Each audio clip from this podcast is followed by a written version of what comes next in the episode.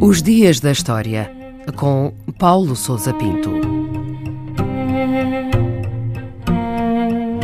23 de outubro de 1956, o dia que marcou o início de uma revolta popular na Hungria.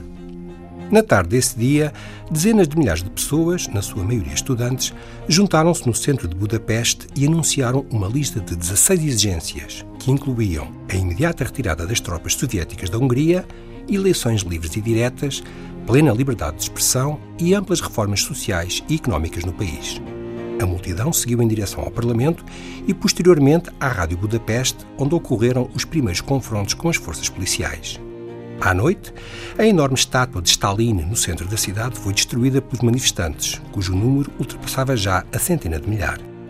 A revolta alastrou rapidamente durante a noite e o dia seguinte, forçando o Partido Comunista Húngaro a nomear Imre Nagy, um conhecido reformista, como primeiro-ministro. A Hungria mergulhou então em plena revolta popular contra o regime comunista então em vigor, ao mesmo tempo que Imre Nagy apelava à calma e prometia iniciar um processo de profundas reformas com vista à plena democracia e ao desmantelamento dos pilares do regime. Como é que se explica então a revolta e porquê é que ocorreu em, em 1956? A Hungria, como outros países da Europa Central, foi ocupada pela União Soviética no final da Segunda Guerra Mundial e ficou desde então na sua esfera de influência, conforme os acordos estabelecidos entre os vencedores da guerra.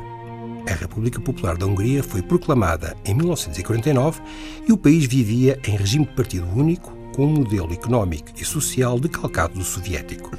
Porém, a morte de José Stalin, em 1953, abrandou o férreo controlo da União Soviética sobre o leste da Europa, dando origem a um amplo debate sobre as vias para o socialismo e permitindo reformas sociais e políticas em vários países.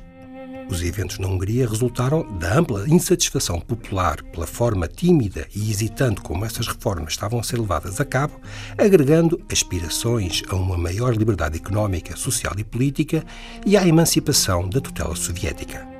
As notícias da ocorrência de protestos e motins na Polónia, no verão de 1956, funcionaram como catalisador para a revolta aberta contra o regime que deflagrou nesse dia 23 de outubro.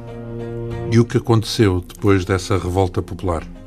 O levantamento contra as forças do regime, os quadros do Partido Comunista e as tropas soviéticas estacionadas na Hungria prolongaram-se até o dia 28, quando Imre Nagy começou a dar passos no sentido das exigências do movimento insurgente.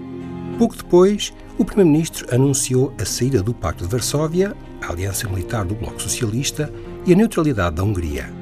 Estas medidas quebraram a indecisão do líder soviético Nikita Khrushchev, que hesitava sobre a melhor forma de resolver a crise húngara, que levaram-no a ordenar a intervenção militar.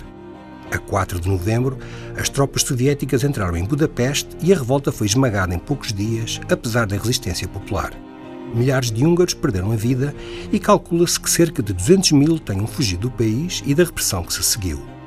A democracia só foi instaurada em 1989, com o fim do regime comunista e o colapso da União Soviética.